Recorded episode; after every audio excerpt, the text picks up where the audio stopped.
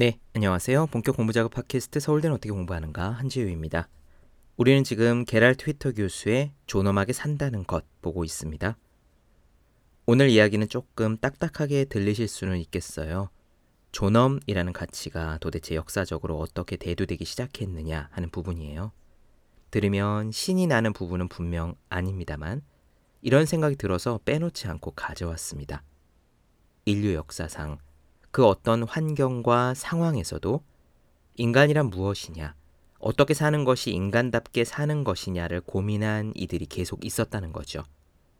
고대 그리스에서도 로마에서도 있었고 암흑의 중세와 심지어 유태인 수용소인 아우슈비츠에서도 있었습니다. 아무리 극한 상황에서도 나는 누구인가, 어떻게 살아야 하는가, 어떻게 사는 것이 옳은 것인가를 고민한 이들이 남긴 말을 들으면 정신이 번쩍 납니다. 그로부터 짧게는 수십 년, 길게는 2000년쯤 지났지만 우리는 평소 인간이라면은 마땅히 어떻게 살아야 할 것인가 같은 생각을 별로 많이 하고 살고 있지 않아요. 성공하고 승진하고 돈을 더 많이 벌기 위해 바쁠 뿐입니다.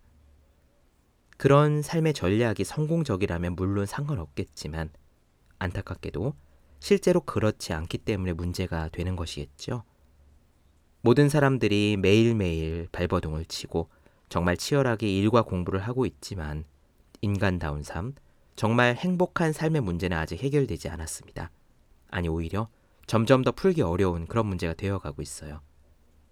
존엄의 역사에 대한 오늘 이야기 한번 들어보시기 바랍니다. 그리고 천년, 이천년 전에도 어떻게 사는 것이 인간다운 삶인가를 고민했던 분들이 존재했었다는 그런 상상을 함께 하시면서 들으셨으면 해요. 바로 시작하겠습니다.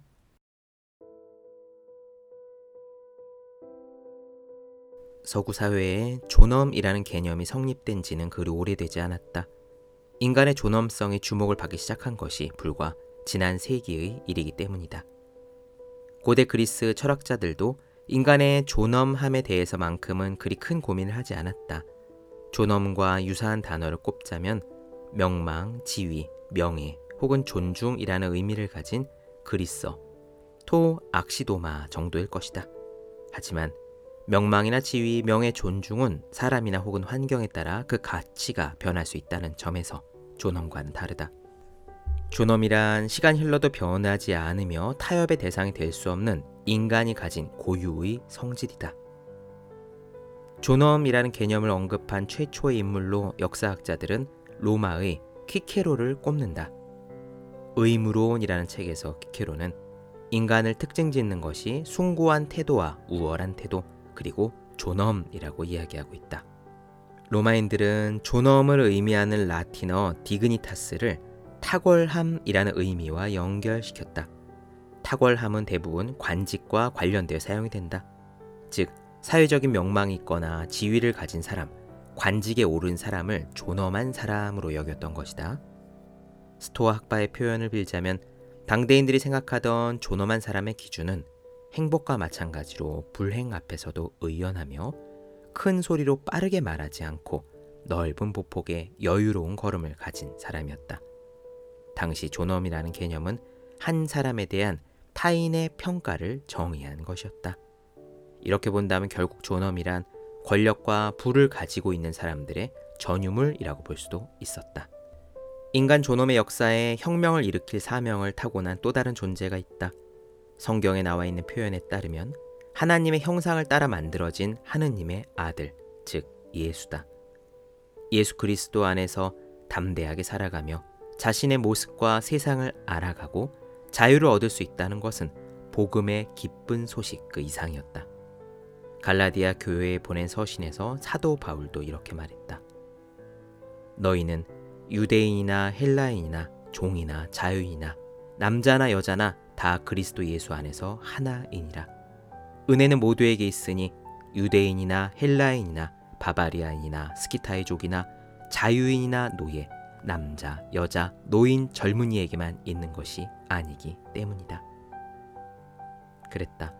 그러나 구세주의 탄생 이후에도 인간의 존엄은 수시로 짓밟혔다. 인류는 약탈과 전쟁, 비인간적인 행위들로 역사를 써내려갔다. 중세에는 하늘의 영광이 있었지만 지상에는 그렇지 못했다. 평화도 없었고 대부분의 사람들은 삶의 기쁨을 누릴 수 없었다. 고대 그리스인들이 우아함과 아름다움에 관심을 가졌다면 중세의 세계관은 체념과 금욕이었다. 인간을 바라보는 시각이 긍정적으로 변화된 것은 고대 그리스에서 추구하던 인간 중심의 삶과 사고방식을 제고하기 시작한 르네상스 시대에 이르러서다. 15세기 말 이탈리아의 철학자 조바니 피코델라 미란돌라는 인간 존엄성에 대한 연설이라는 글을 통해서 인간에게는 스스로의 지위를 짐승의 수준으로 낮출지 혹은 신의 수준으로 끌어올릴지를 선택할 수 있는 권리가 있다고 말한 바 있다. 그는 이렇게 말했다.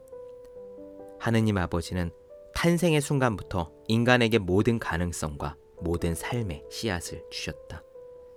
이 가운데 개인이 키우고 관리하는 씨앗이 그 사람 안에서 열매를 맺는다. 그것이 식물의 씨앗이라면 식물이 될 것이고 감각적인 것이라면 동물이 될 것이다. 이성적인 것이라면 하늘의 생명체가 영혼의 씨앗이라면 천사와 하느님의 아들이 될 것이다. 그렇게 또다시 몇 세기가 지났다. 퀘니스베르크의 어느 방 안에서 고대로부터 전해진 전통적인 철학의 세 가지 분야, 자연학, 윤리학, 논리학을 정리하고자 했던 한 철학자가 있었다. 살면서 단 한 번도 퀘니스베르크를 떠난 적이 없었던 철학자, 임마누엘 칸트다. 칸트가 생각하는 자연적인 존재, 즉 자연의 일부로서의 인간은 식물이나 동물, 땅과 같은 보편적 가치를 가지고 있다. 쓸모는 있지만 특별할 것은 없는 존재라는 거다. 동식물과 다르지 않다면 인간을 인간답게 하는 것이 도대체 무엇이란 말인가? 칸트는 이에 대해 인간이 본능에 구속되지 않는 도덕적 자율성을 가질 때 다른 생명체와 구분이 되며 도덕적 행위의 주체가 될 수 있다고 보았다. 칸트는 이렇게 말한다. 인간은 모든 지성적인 존재는 수단이 아니라 그 스스로가 목적으로 존재한다. 너 자신의 인격뿐만 아니라 다른 사람의 인격에도 인간성을 단지 수단으로만 대하지 말고 항상 동시에 목적으로 대우하라. 그렇다. 즉 인간은 이 도덕 법칙이라는 정언 명령을 따름으로써 최고의 경의의 대상이 되며 자신의 참된 사명의 크기와 숭고함에 성스러운 전율을 느끼게 하는 존재가 된다는 것이다. 칸트는 이렇게 말했다. 자신을 벌레로 여기는 사람은 짓밟히는 것에 대해서도 불평할 수 없다. 그 이후 두 번의 세계대전과 나치즘의 테러 이후 또다시 시간이 흘렀다. 존엄에 대한 새로운 정의를 내린 이들은 바로 그 끔찍한 역사를 이겨낸 생존자들이었다. 아우슈비츠의 생존자인 이스라엘의 예술가 예후다 베이커는 아버지가 가스실에서 살해당하고 남은 가족과는 강제 수용소로 뿔뿔이 흩어져 만날 수 없었다. 그러나 그 수용소의 참혹한 현실 속에서도 그는 다 알고 있었다 라고 말한다. 다 알고 있었다. 저들이 나를 잿더미로 만들 수 있다는 것을. 하지만 나는 알고 있었다. 내 안에는 저들이 결코 죽일 수 없는 무언가가 있다는 것을. 그랬다. 유태계의 정신의학자 빅터 프랭클도 마찬가지였다. 그는 엄청난 공포 속에서도 인간은 존엄을 지킬 수 있다는 것을 알았고 이를 죽음의 수용소에서라는 책으로 남겼다. 그는 이렇게 말했다. 마지막 호흡의 순간에조차 결코 앗아갈 수 없는 정신적인 자유가 마지막 호흡의 순간에까지도 자신의 삶을 조금 더 유의미하게 만들어 갈 방법을 찾게 만들었다. 그랬다. 그리하여 20세기 말 고통 속에서도 여전히 선에 대한 믿음을 잃지 않은 사람들은 인간의 위대함을 표현할 새로운 단어를 찾기에 나선다. 그리고 1948년 유엔 총회에서는 인권 선언문이 채택되었다. 이는 존엄을 향한 또 하나의 위대하면서도 상징적인 움직임이었다. 인류가 비로소 존엄이라는 단어에 주목하게 됐을 때 세계 인권 선언 제1조는 이렇게 시작한다. 모든 인간은 태어날 때부터 자유로우며 그 존엄과 권리에 있어 동등하다. 인간은 천부적으로 이성과 양심을 부여받았으며 서로 형제애의 정신으로 행동해야 한다.